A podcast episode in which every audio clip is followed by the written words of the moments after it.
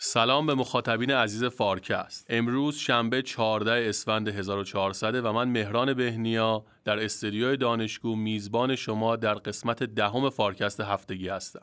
در این قسمت مقالاتی از نشریه Economist رو انتخاب کردیم که با کمک سمیهمانمون اونها رو بررسی می‌کنیم. از شرکت مشاور مدیریت رهنمان برای حمایتشون از تولید این برنامه تشکر می‌کنم. بریم خلاصه از مقالات رو بشنویم.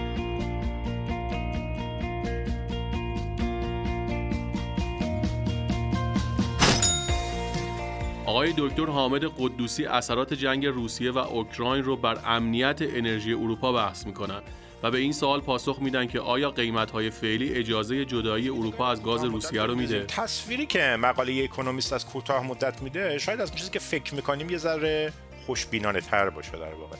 ادعاش اینه که اروپا امسال رو میگذرونه. حتی اگر یه قطع وصلی جدی هم در گاز ورودی از روسیه اتفاق بیفته امس برای امسال دارن.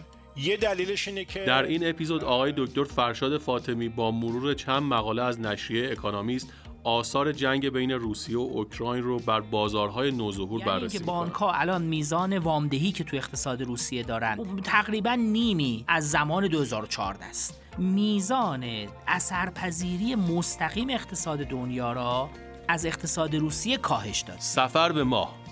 نشریه اکانامیست ادعا می‌کنه که سال 2022 سالی هست که کشورهای مختلف برای اکتشاف ماه و سفر به اون با همدیگه رقابت می‌کنه دکتر حسین نیلی در این اپیزود ابعاد مختلف این موضوع رو برامون باز می‌کنه. دیگه فقط دوتا به اصطلاح ابرقدرت نیستن. اون موقع آمریکا بود و این شوروی که خیلی رقابت سیاسی هم زیل در واقع همون جنگ سرد ما هم داشتن.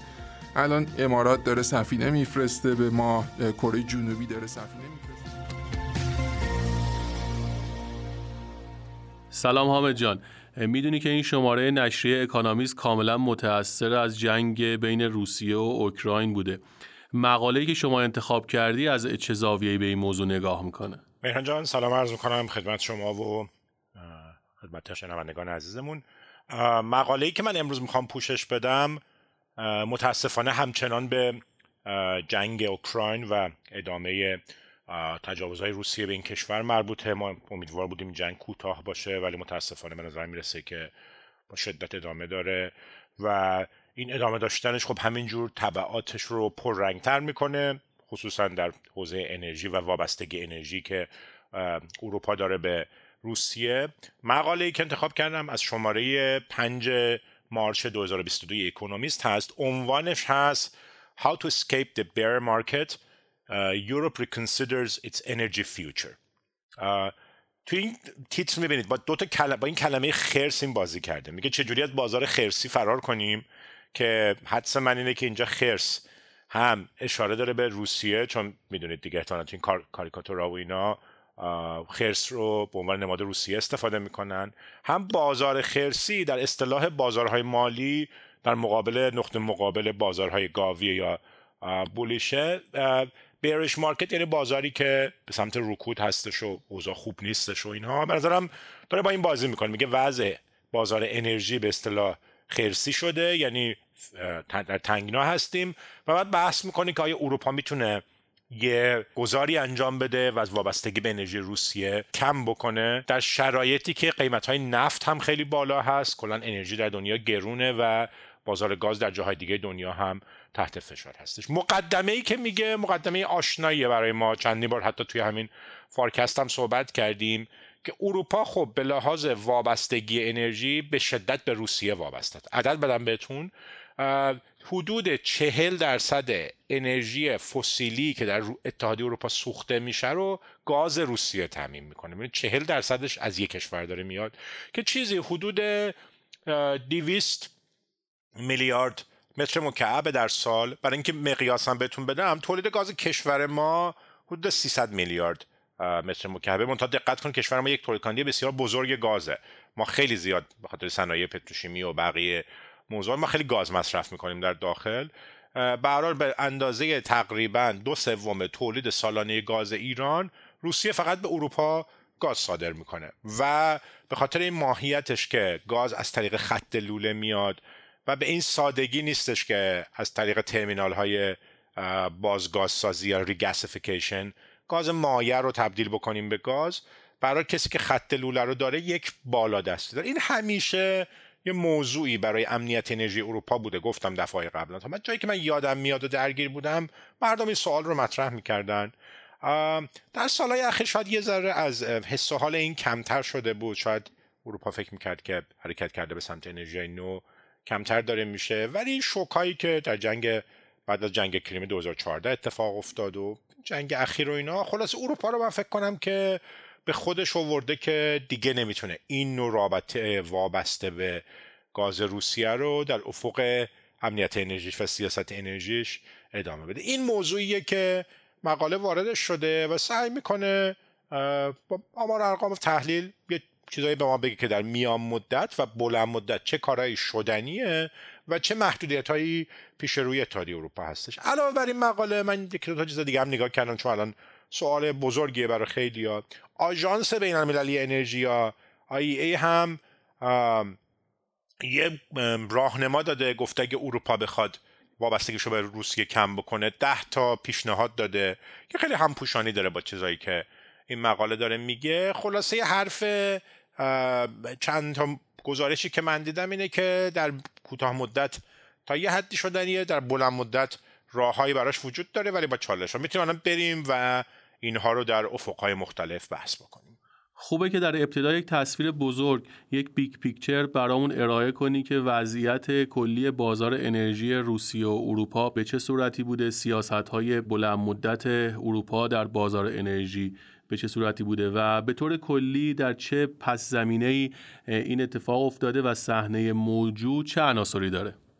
بله برای که صحنه رو ببینیم اول ببینیم که سیاست های انرژی اروپا اهدافش چی بوده. اروپا در سه چهار دهه گذشته یه هدف مهم رو در سیاست انرژی دنبال کرده. اونم تشویق رقابت است. یعنی خصوص سازی انجام شد و اروپا خیلی رفت سمت اینکه در واقع رقابت رو تشویق بکنه بشکنه این اقدام های عمودی رو به شرکت های کوچیکتر و خلاصه مطمئن باشه که به خاطر افزایش رقابت قیمت نهایی مصرف کننده تا حد امکان به قیمت یک بازار رقابتی نزدیکتر شده. و این تا این هدف خب نسبتا موفق بوده. ده بازارهای انرژی خیلی کارایی دارن. به هم, هم وصل هستن خیلی از این کشورشون. هدف دومشون انرژی های نو و کربن زدایی بوده که فارکست هم مفصل صحبت کردیم دوستان حتما می‌دونن. خیلی با قوت رفتن سمت این دوتا هدف. حدس من این بوده که امیدشون این بوده که این دوتا هدف در کنار هم یعنی یکی کارا کردن تولید مصرف در داخل و دوم رفتن به سمت منابع انرژی جایگزین. می‌تونه در بلند مدت هدف سومی که نیست ولی امروز دیگه همه تقریبا مطمئن شدن که باید برگرده. اونم امنیت انرژی رو ها تامین بکنه. الان صحبت اینه که میگن آقا این به اصطلاح دوال مندیت اون اهداف دوگانه رقابت و تجدید پذیری نمی‌تونه مسئله اصلی انرژی اروپا رو حل بکنه. پایه سوم یا هدف سوم هم می‌خواد امنیت انرژی و تقریبا میشه حد زد که به زودی یک گفتمان بزرگی حول این شکل خواهد گرفت که تو این گفتمان جدید چه جوری می‌تونه انرژی اروپا مستقل از گاز روسیه تعریف بشه؟ منتظره فکر می‌کنم که بحث و مباحث مفصلی در این شرایط جدید خواهیم بود. این از وضعیت اروپا. از وضعیت روسیه اجازه بده که تصویری بدم که این گاز روسیه چجوری داره میاد به اروپا. ببین از سه مسیر اصلی تا الان داشته می اومده یکی خط لوله ای که از لهستان وارد میشه.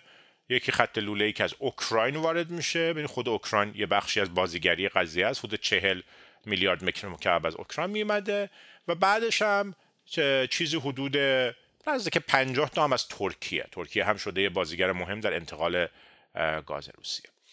دو تا خط لوله هم از بالا از زیر دریای بالتیک که میشه اینا همین خط لوله های نورد استریم یک و دو که خیلی هم به سیاسی می‌بینید. بحث برانگیزه. نورد استریم یک خب تموم شده سالها پیش. آلمان داشت نورد استریم دو رو میساخت که 55 میلیارد بشک گاز جدید رو بتونه مستقیم از دریا بدون کشورهای واسطه وارد بازار انرژی آلمان بکنه و از اونجا احتمالاً می‌تونه بره پایینتر به اتریش و اینها برسه.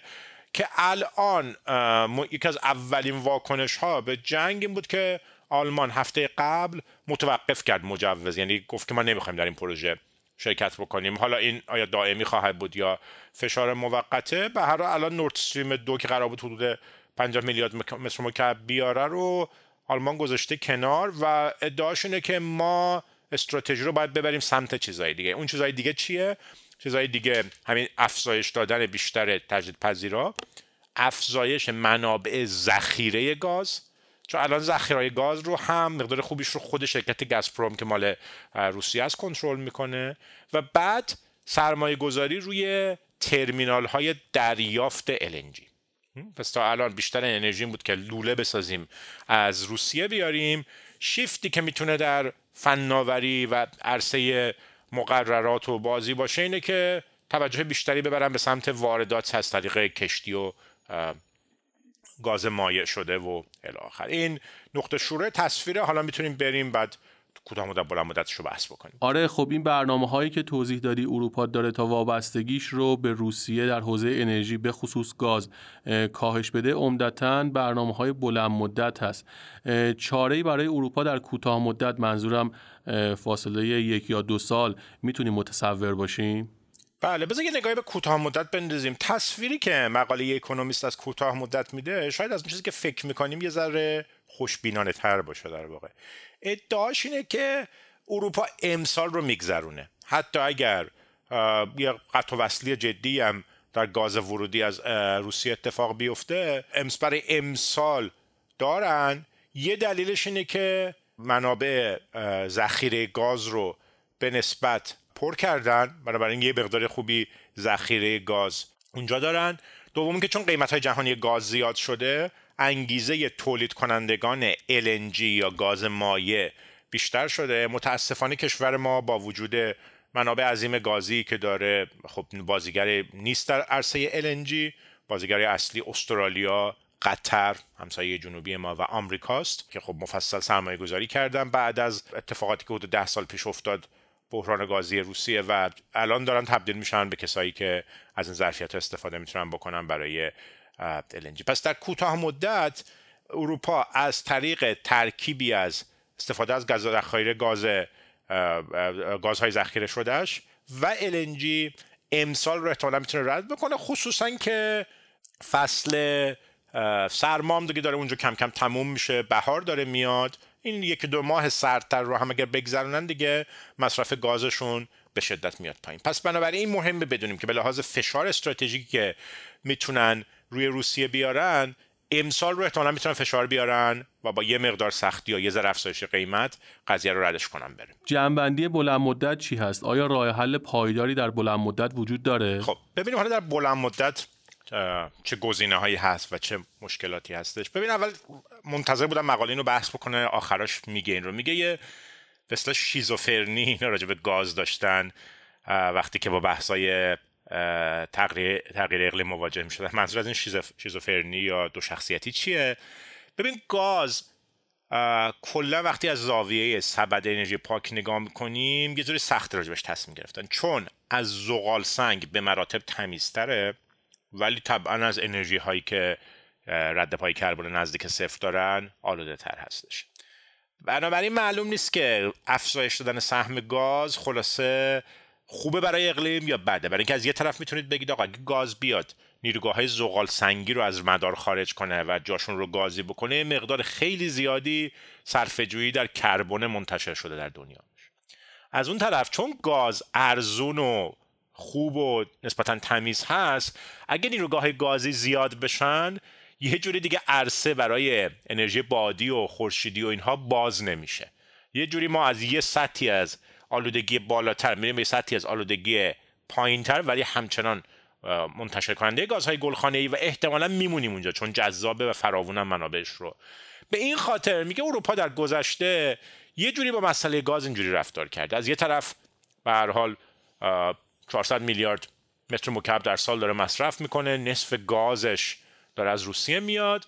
ولی از اون ور چون این حس بعد رو نسبت به گاز داشته نیومده ظرفیت سازی داخلی بکنه برای متنوع سازی امکان تامین گاز از نقاط مختلف. چیه این ظرفیت های داخلی؟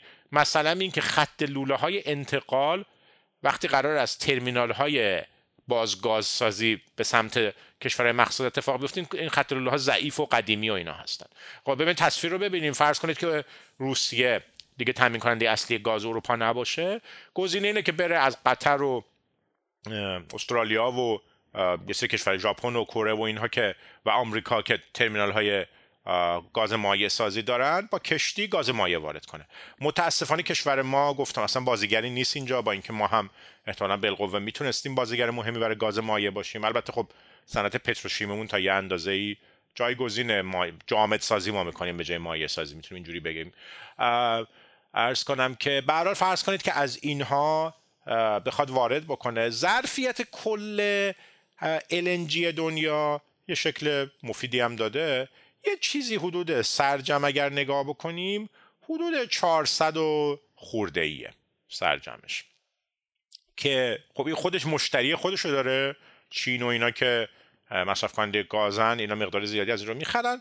اروپا حدود 100 تا از این رو وارد می‌کنه. 100 میلیارد متر مکعب گاز مایع در همین حال حاضر داره وارد میشه. از طریق عمدتا کشورهای جنوبیش مثل اسپانیا یه مقدارش انگلیس یه مقدارم بالاتر فکر می‌کنم تو بلژیک داره ولی اسپانیا یه هاب مهمیه مهمترین هاب دریافت این گاز مایع تبدیلش به گاز طبیعی یا گاز به شکل گاز و زدنش تو خط لوله هستش. که میگه به خاطر این دو دلی ها راجع به انرژی های سبز خلاصه توجه نشده و الان ظرفیت اونجا پایینه. بنابراین اگه بخواد سال بعد روسیه رو حذف بکنه از بازار انرژیش باید به زیر ساختی متکی باشه که توان 200 میلیارد تا رو نداره. تازه سمت عرضه هم در دنیا 200 میلیارد متر مکعب ظرفیت آزاد LNG الان وجود نداره. این یکی مشکلاتشه.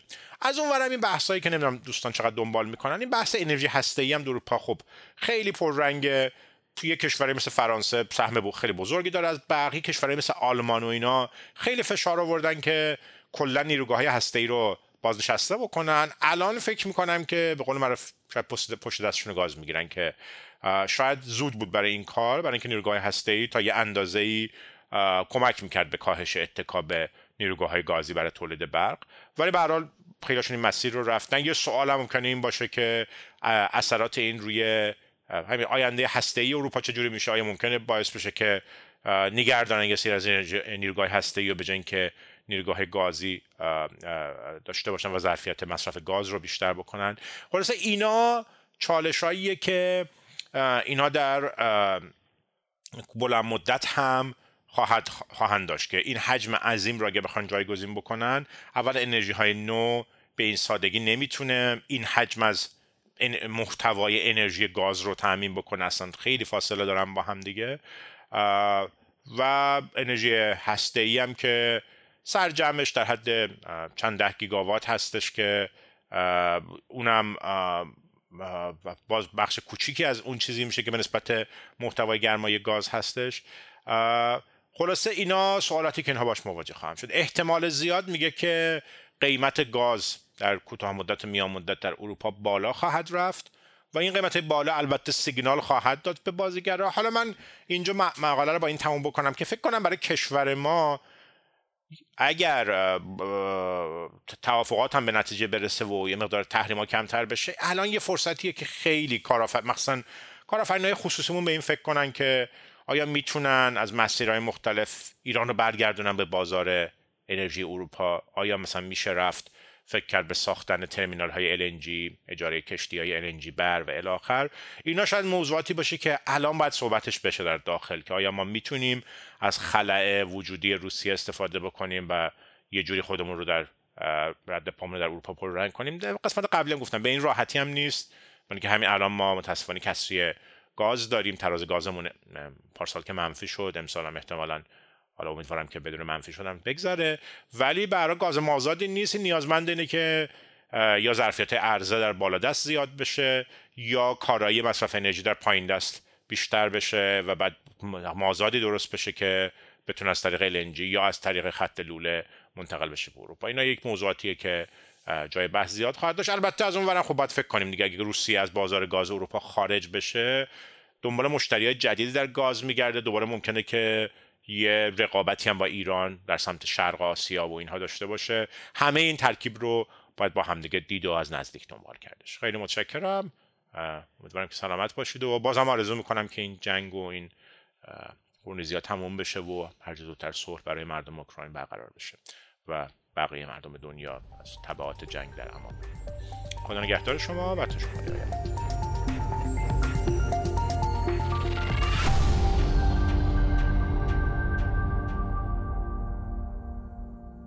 سلام آقای دکتر فاطمی خیلی خوشحالم که مجددا این فرصت رو داریم که با همدیگه گفتگو کنیم. لطفا از مقاله این هفته برامون بگید. سلام منم خوشحالم خدمتون هستم.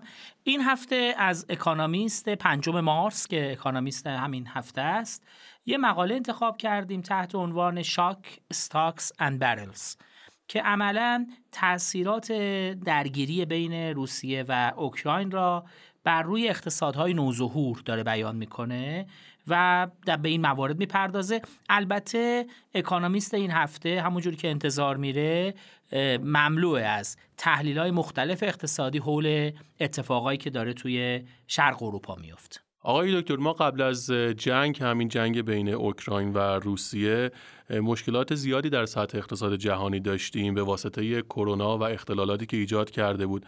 مثل تورم فزاینده تو کشورهای مختلف کند شدن رشد اقتصادی افزایش نرخ بهره. این جنگ آیا قرار مسائل بیشتری برای اقتصاد جهانی ایجاد بکنه؟ نگاه کنید مقالات دیگه این شماره در کنار این مقاله میگه بعد از اینکه ما در یه دوره‌ای که به واسطه کرونا شرایط خیلی خیلی خوبی نداشتیم و البته موارد دیگه هم هست که من تو مقاله بهش می‌پردازم. جنگ الان زمانی اتفاق افتاده که خود به خود تورم مثلا در بعضی از کشورها بالاست. یعنی تورم در عموم کشورها به طور قابل توجهی یا به طور قابل اندازهگیری از تورم در سال پیش و در دو سال قبلش بالاتر قرار گرفته. به طور چند تا شاخص مثلا دستمزدها تو آمریکا امروز 57 دهم درصد بالاتر از پارسال همین موقع است. یا اینکه نرخ‌های تورم در اکثر کشورهای پیشرفته دنیا حتی در بالاترین رکوردهای خودشون هستن از زمان بحران جهانی 2008 همچنین به واسطه کنترل تورم بانکهای مرکزی خود به خود نرخ‌های بهرهشون رو بالا بردن و نرخ‌های بهره بالاست و اقتصاد به خاطر کرونا هم رشد زیادی تجربه نکرده و همه اینها اتفاق در زمان بدی هم افتاده برای اقتصاد و اینها نگرانی ها رو زیاد کرده البته این مقاله تلاش می‌کنه بیشتر اثرات را در کشورهای نوظهور ببینه. کشورهای عملا امرجینگ مارکت ببینه ولی به حال غافل نیستیم که این اثر توی همه جای دنیا تا حد زیادی تاثیر پذیره و چشمانداز داره که در از تورم بالا و رکودی هم که به نسبه بوده به خاطر کرونا یه مقداری عکسالعمل سیاستگزار را سختتر بکنه به شرطی که داره پیش میاد. اثرات این جنگ بر اقتصادهای نوظهور یا همون emerging market آیا ناشی از خود اقتصاد روسیه است؟ اندازه‌ای که اقتصاد روسیه در اقتصاد این کشورها داره یا نه؟ اثرات از کانال‌های غیر مستقیم اثر می‌ذاره روی اقتصادهای نوظهور؟ نه. نگاه کنید مقاله معتقده و همچنین تو جاهای دیگه این شماره اومده که اقتصاد روسیه یازدهمین اقتصاد بزرگ دنیاست. سایزش نزدیکترین تقریبا شبیه استرالیا و برزیله. دو درصد اقتصاد دنیا را در حد اکثر خودش شامل میشه. در عین حال روسیه خیلی هم در مسیر در از زنجیره تامین جهانی نیست. یعنی این هم یه دلیل دیگه است که تأثیر خود اقتصاد روسیه را کوچکتر می‌کنه. علاوه بر این بعد از اتفاقی که تو سال 2014 افتاد و مناقشه ای که بر سر شبه جزیره کریمه بود عملا بانک های دنیا میزان اکسپوژر خودشون رو توی روسیه به شدت کاهش دادن. یعنی اینکه بانک ها الان میزان وامدهی که توی اقتصاد روسیه دارن و میزان طلبی که از طرف های روسی دارن تقریبا نیمی از زمان 2014 است. یعنی مجموعه این موارد میزان اثرپذیری مستقیم اقتصاد دنیا را از اقتصاد روسیه کاهش داده. بازار عمده هم برای صادرات نیست درست دقیقا. یعنی روسیه خیلی هم صادر کننده بزرگیه. منتها وارد کننده خیلی عمده تو بازار جهانی نیست. بله پس اینها باعث میشه که ما به دنبال یک سری کانال های غیر مستقیم باشیم که این جنگ بر اقتصاد کشورهای نوظهور اثرگذار باشه. دقیقا. البته یک کانال مستقیم داره که اون کانال کامادیتی هاست که به اون خواهیم پرداخت.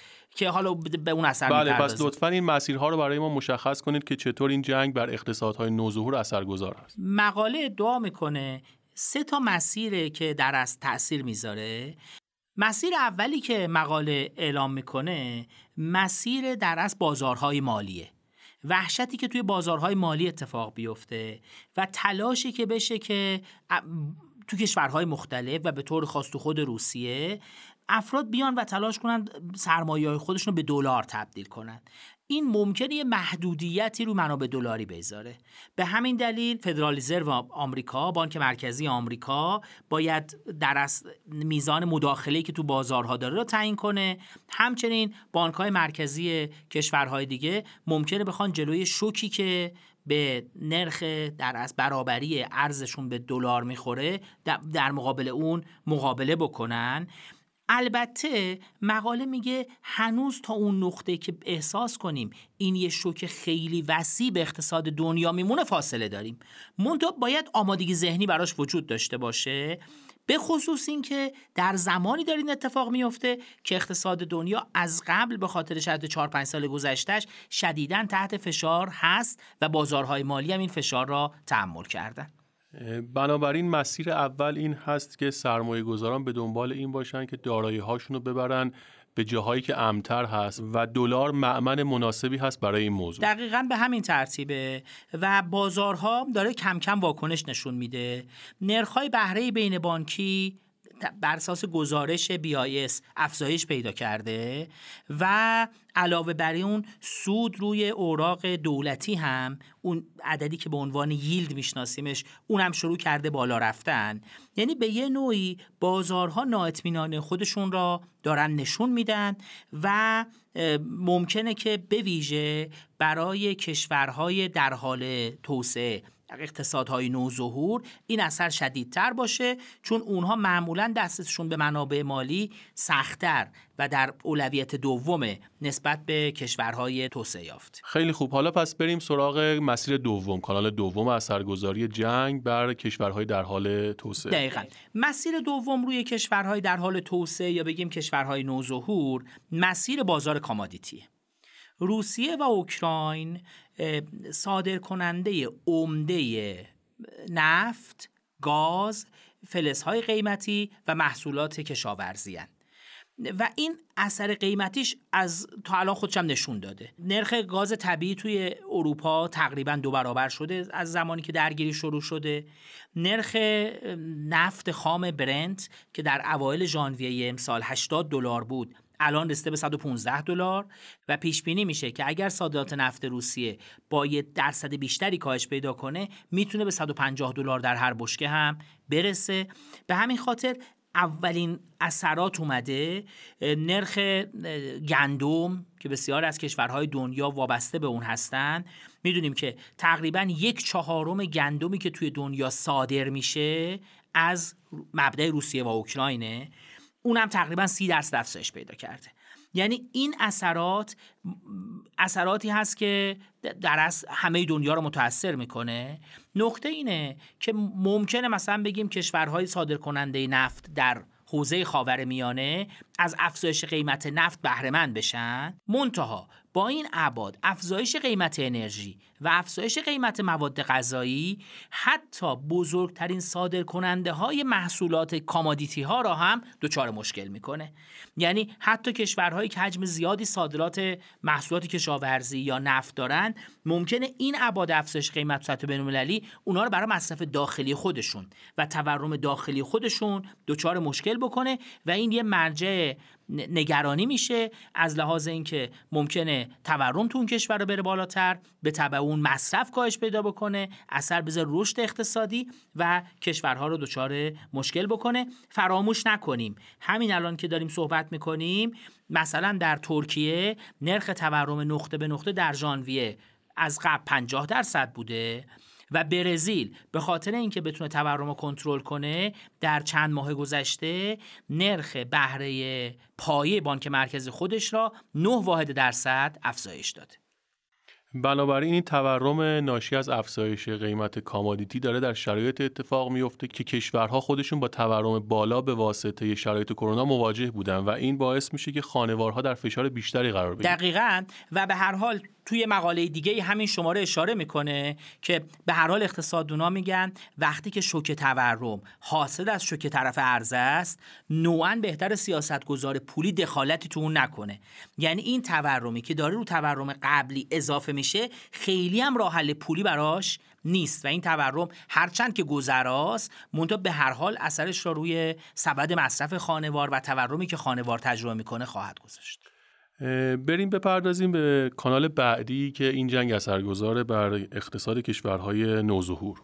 بله کانال آخر را میگه کانالی که حاصل از اینه که به شما به یه دنیایی نگاه می‌کنید که در پنج سال گذشته شاهد در است جنگ های تجاری بوده همچنین یه همهگیری پشت سر گذاشته در اثر اون در از اختلالاتی در زنجیره تامین جهانی اتفاق افتاده و بیشتر از همه این که شرایط فضای سیاستی و سیاست گذاری غیر قابل پیش بینی شده.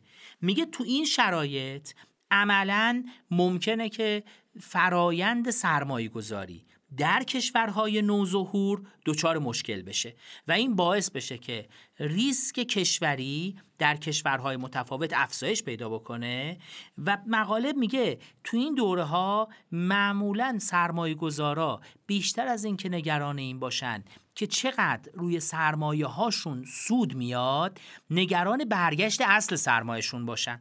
و همین باعث بشه که حجم سرمایه گذاری تو کشورهای در حال توسعه. و کشورهای نوظهور که شدیداً وابسته هستند به سرمایه هایی که از بیرون جلب میشه و چون سرمایه گذاری پید میشه را کاهش بده. و اینم یه اثر سوم هست که کشورهای نوظهور ممکن از اون لطمه ببینن. بله بنابراین این مقاله بررسی می‌کنه که از سه حوزه ممکنه این جنگ بر بازارهای نوظهور اثرگذار باشه. اولیش همونجور که شما توضیح دادید این هست که ممکنه سرمایه گذاران برن به سمت دارایی های امتر و این موضوع می‌تونه هزینه وام گرفتن رو در بازارهای نوظهور افزایش بده. مورد دوم افزایش قیمت commodity هست به این خاطر که روسیه و اوکراین صادرکننده بزرگ برخی از کالاها مثل نفت و گاز و فلزات گرانبها و محصولات کشاورزی هستند. و سومین موضوع هم به این برمیگرده که این جنگ می‌تونه بر تصمیم سرمایه گذاران برای اینکه به بعضی از بازارها اساسا سرمایه گذاری در بعضی از بازارها بکنن یا نکنن مجددا در این خصوص تصمیم گیری بکنن و ریسک کشورها افزایش پیدا بکنه. دقیقا و البته نباید فراموش کنیم. الان ما تازه یک هفته از این درگیری گذشته. اینکه این درگیری چقدر ابعادش بزرگ میشه چقدر طولانی میشه ممکنه همه این پیش ها را تغییر بده به ویژه یه مسئله کلیدی که اینجاست اینه که میزان صادرات گاز روسیه به اتحادیه اروپا چقدر دچار وقفه میشه و چقدر توی اون وقفه ایجاد میشه فراموش نکنیم. تحریم هایی که گذاشته شده کنار گذاشتن بانک های روسی از مسیر سویفت اینها ممکنه تاثیرات را بزرگتر از چیزی که تصور می‌شد از ابتدا هم بکنه. خیلی ممنونم آقای دکتر فاطمی. خیلی خیلی متشکرم. امیدوارم هفته های آینده در مورد اثرات صلح بر اقتصاد جهانی صحبت کنیم. متشکرم از شما. سلام حسین جان. مقالات اکانامیست دو هفته گذشته خیلی معطوف جنگ بین اوکراین و روسیه بوده و ما هم فارکست هفته گذشتهمون کاملا متمرکز بر موضوعات مرتبط با جنگ بود. در این اپیزود هم دو تا گفتگو در مورد اثرات جنگ روسیه و اوکراین داشتیم.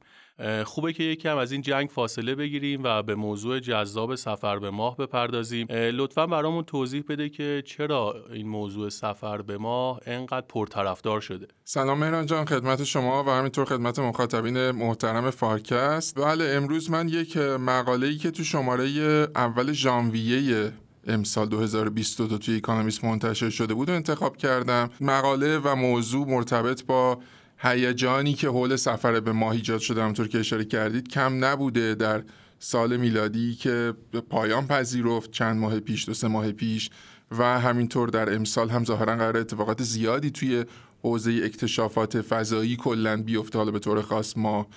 این مقاله عنوانش این هست که همه دارن به ماه میرن. در سال جاری یعنی 2022 شاهد حجوم سفرهای مختلف ماه خواهیم بود. و کشورهای مختلف برای اکتشاف نزدیکترین همسایه زمین که همون ماه باشه دارن با هم مسابقه میدن. این عنوان مقاله ای هستش که انتخاب شده. برامون یک چکیده از این مقاله بگو اینکه چه موضوعات رو پوشش میده و چه موضوعات رو بهش نمی‌پردازه. بله اشاره کردیم. خب هیجان سفر به ماه توی این سالهای اخیر خیلی زیاد بوده. البته چیز جدیدی به اون صورت هم نیست. یعنی اختصاص به همین سالهای اخیر نداره.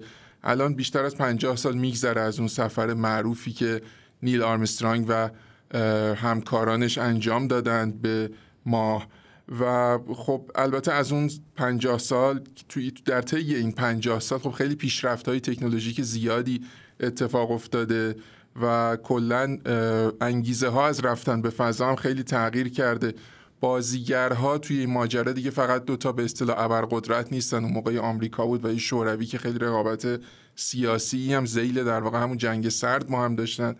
الان امارات داره سفینه میفرسته به ما کره جنوبی داره سفینه میفرسته ما. این همه کشورهایی هستن به لحاظ مساحت و جمعیت کشورهای بزرگی حساب نمیشن.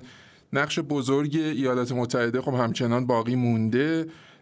یه تغییر مهمی که فکر می‌کنم میشه گفت فضای رفتن به ماه توش اتفاق افتاده اینه که همکاری های بین المللی جای رقابت های مخفیانه رو گرفتن. قبلا این پروژه های سفر به ماه خیلی پروژه های سری تلقی می شدن ارز کردم تو قالب یک نبرد دیده می شدن الان دیگه کشورها دارن به نظر میاد که با هم دیگه همکاری می‌کنن. هرچند اون رقابت همچنان سر جای خودش هست. بعد سیاسیش دیگه الان کمتر برجسته از سفر به ماه. به نظر میاد حداقل یکی از انگیزهای اصلی رفتن به ماه برای کشورها این هستش که همچنان پروژه پروژه ملی هستن عمدتا. این هستش که بتونن از منابعی که روی این سیاره مانند چون ماه می‌دونیم سیاره نیست ولی عملکردش مثل یه سیاره است. این که بتونن از منابعی که روی ماه موجوده که حالا اگه فرصت بشه در موردش صحبت می‌کنیم بتونن استفاده بیشتری بکنن به نفع ساکنان زمین خیلی جز انگیزه های اصلی شده. این مقاله ایکانومیست که اشاره کردم خب خیلی تمرکز ویژه‌ای می‌کنه رو پروژه ناسا که می‌خواد در واقع انسان رو دوباره ناسا به ماه ببره. اون پروژه اول آپولو هم ناسا بود دیگه. و می‌خواد دیگه مقدار کار رو به صورت عملیات اکتشافی پیش ببره. اون موقع فقط شاید اون لندینگ به اصطلاح یعنی رفتن روی ماه خیلی چیز کلیدی بود که می‌خواستن محقق بشه. و این مقاله در مورد ایستگاه فضایی دوار دور ماه که خیلی پدیده جالبیه فکر می‌کنم به لحاظ تکنولوژیک هم صحبت می‌کنه.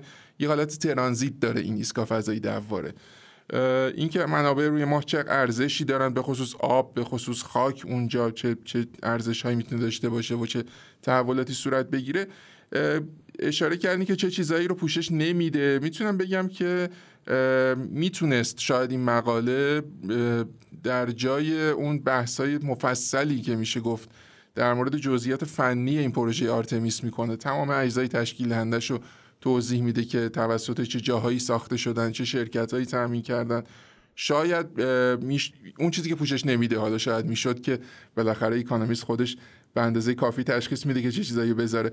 اینکه انسان از فضا چی می‌خواد اینکه چرا ماه به طور خاص برای انسان جذاب هست رو کمتر بهش پرداخته قاعدتا توی به افق این مقاله نمی گنجیده من سعی می‌کنم برای زائقه مخاطبمونم که شده یه مقدار این جنبه ها رو هم مورد توجه قرار بدم توی مطلبی که آره خیلی خوبه. به نقطه جالبی هم رسیدی. برای خود من خیلی سواله که انسان اساسا از فضا و مشخصا از ماه چی می‌خواد؟ بله یه صحبتی آقای استیون هاکینگ فقید در واقع سال 2016 انجام داد که جالب توجه بود به نظرم. اونجا در مورد اینکه انسان چی می‌خواد از فضا و اکتشافات فضایی یه نگاه جالبی رو مطرح کرد. میگه ببینیم کلا این گیتی این universe به اصطلاح محیط خیلی خشنیه. ستاره ها اومدن سیاره ها رو احاطه کردن در بر گرفتن. کلی انفجارهای ستاره‌ای داریم که بهشون supernova یا ابرنواختر میگن. اینا میان یه سری اشعه های مرگبار تو فضا ساطع می‌کنن. یه سری سیارک یا به اصطلاح استروید داریم که با سرعت های خیلی بالای چند صد کیلومتر در ثانیه دارن به صورت کنترل نشده میچرخن. آقای هاکینگ میگه اگه خیلی طول بدیم اینا می‌تونن به ما روی زمین برسن. میگه این سیاه نمایی نیست.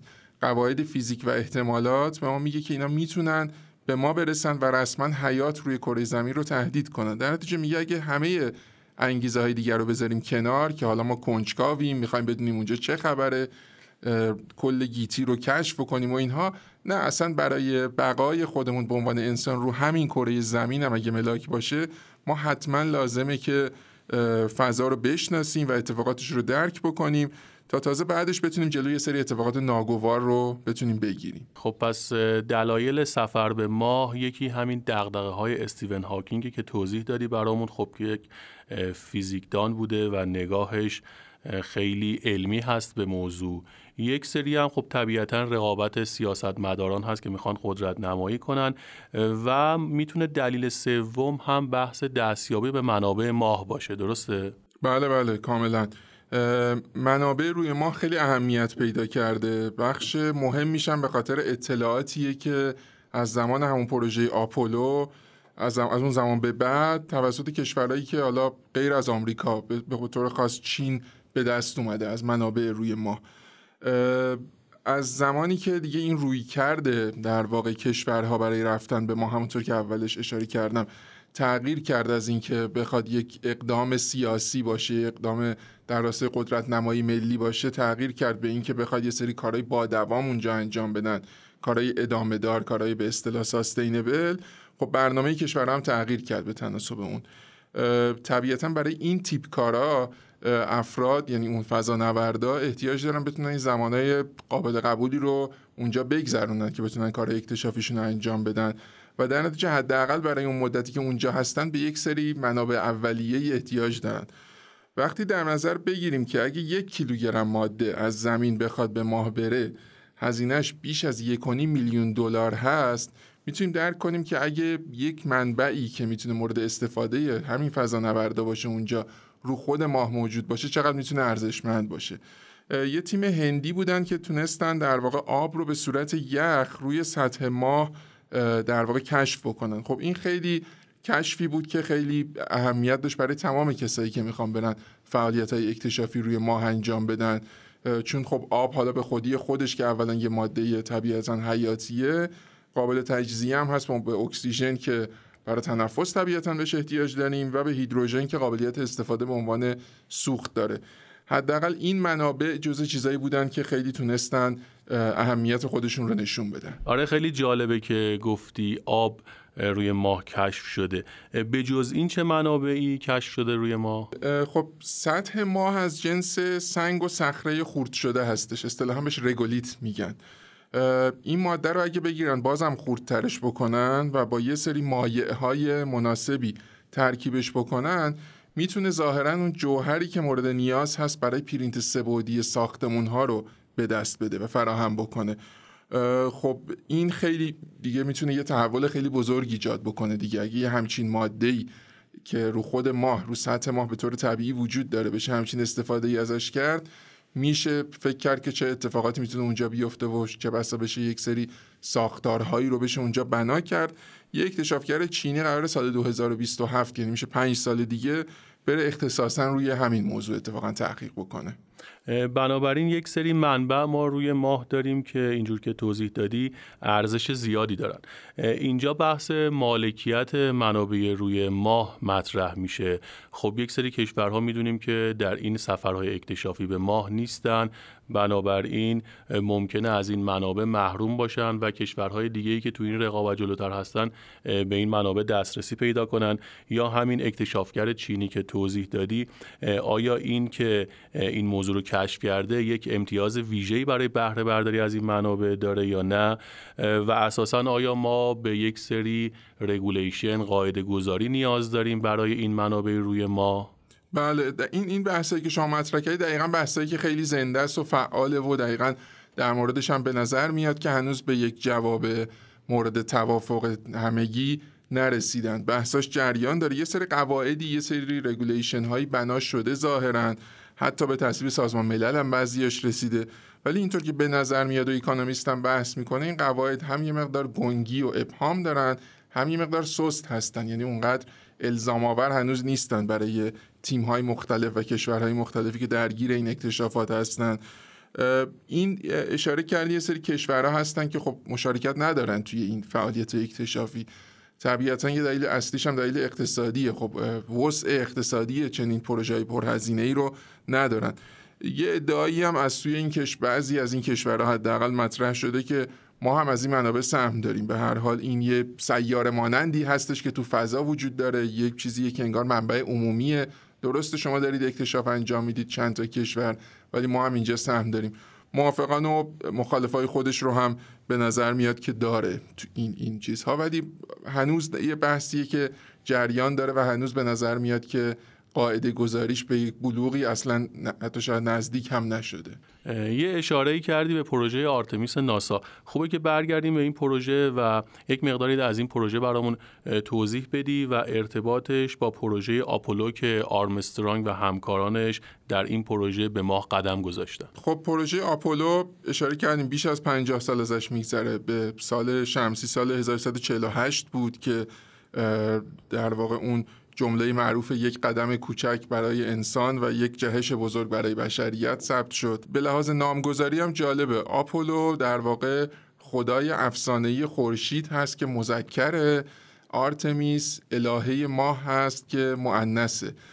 این نامگذاری مؤنث به جای مذکرم اتفاقی نبوده. در واقع یک هدفی که به عنوان هدف کوتاه مدت پروژه آرتمیس تعریف شده اینه که اولین زن بره به کره ماه. در راستای حالا برابری های جنسیتی و این مسیر. پروژه عظیمیه. در دسامبر سال 2017 آغاز شد. یه چهار سال خورده یه پیش و 35 میلیارد دلار براش در واقع بودجه تعریف شده.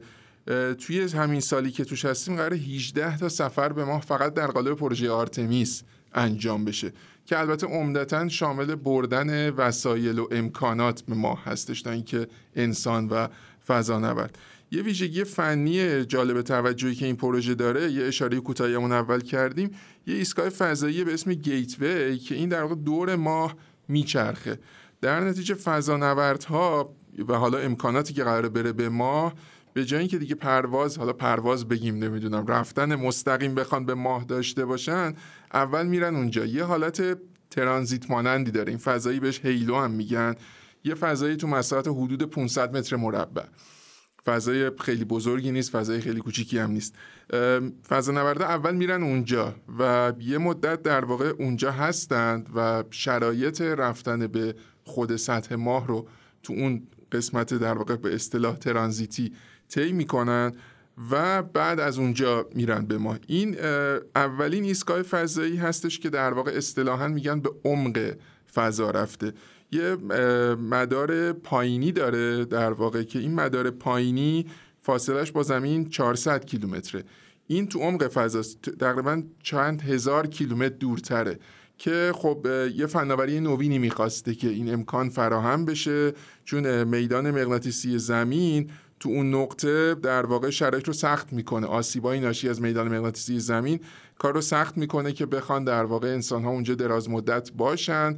الان فعلا این امکان فراهم شده که مثلا در حد دو ماه در سال بتونن اونجا باشن و بعد برن رو ماه هر فعالیتی از انجام بدن و بعد دوباره برگردن. این کنترلش هم جالبه. به کمک ابزار خودکار انجام میشه. همون کنترل این ایستگاه فضایی دواری که اشاره کردیم. چه جالب. حسین جان اینجور که من متوجه شدم پروژه های فضایی در قرن 21 نتیجه یک سری همکاری های بین المللی هست و دیگه اینطور نیست که کشورها بخوان به تنهایی این کار رو انجام بدن و پروژه به این بزرگی رو مدیریت کنن. و اساسا ممکنه کشورها چه به لحاظ مالی و چه به لحاظ علمی توانایی رو نداشته باشن که به تنهایی این کار رو انجام بدن. و نیاز به یک همچین همکاری ها یا همافزایی های علمی و مالی احساس میشه. بله بله همینطوره. یعنی واقعا من یه اشاره کوتاهی هم بکنم. اماراتون ابتدا اشاره کردن یه پروژه در واقع فضا نوردی داره که یک در واقع سیاره نوردی داره که داره میفرسته. اکتبر همین 2022 می‌خواد بفرسته به نام رشید. این اول قرار بود که سال 2024 در واقع فرستاده بشه. دو سال افتاد جلو یعنی اومدن اعلام کردن که ما نه ما 2022 میفرستیم. یه علت اصلی که تونستن این رو جلو بندازن این بود که با ژاپن اومدن همکاری کردن. توی دنیایی که در واقع دیگه هدف تغییر کرده از اینکه ما می‌خوایم بریم برسیم به ماه زودتر برسیم پرچم خودمون رو اونجا برافراشته بکنیم تغییر کرده به اینکه دنبال این هستن که واقعا بتونن یه ارزش ایجاد بکنن برای شهروندان خودشون یه نتیجهی به دست بیارن یه یه کار معناداری انجام بدن. تو این دنیا با این شرایط دیگه شاید انگیزه ها برای اینکه هر کشوری خودش جدا کار کنه مخفیانه کار بکنه.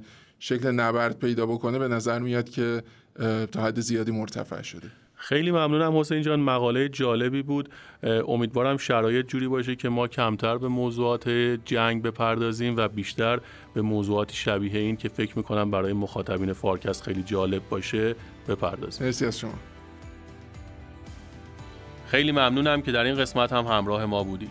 متن این قسمت رو فارساوا تهیه کرده که در سایت شرکت رهنمان حامی فارکست می‌تونید به اونها دسترسی داشته باشید ما رو می‌تونید در پلتفرم های Castbox، Google Podcast، Apple Podcast، یوتیوب، اینستاگرام و سایر پلتفرم های پادگیر دیگه بشنوید.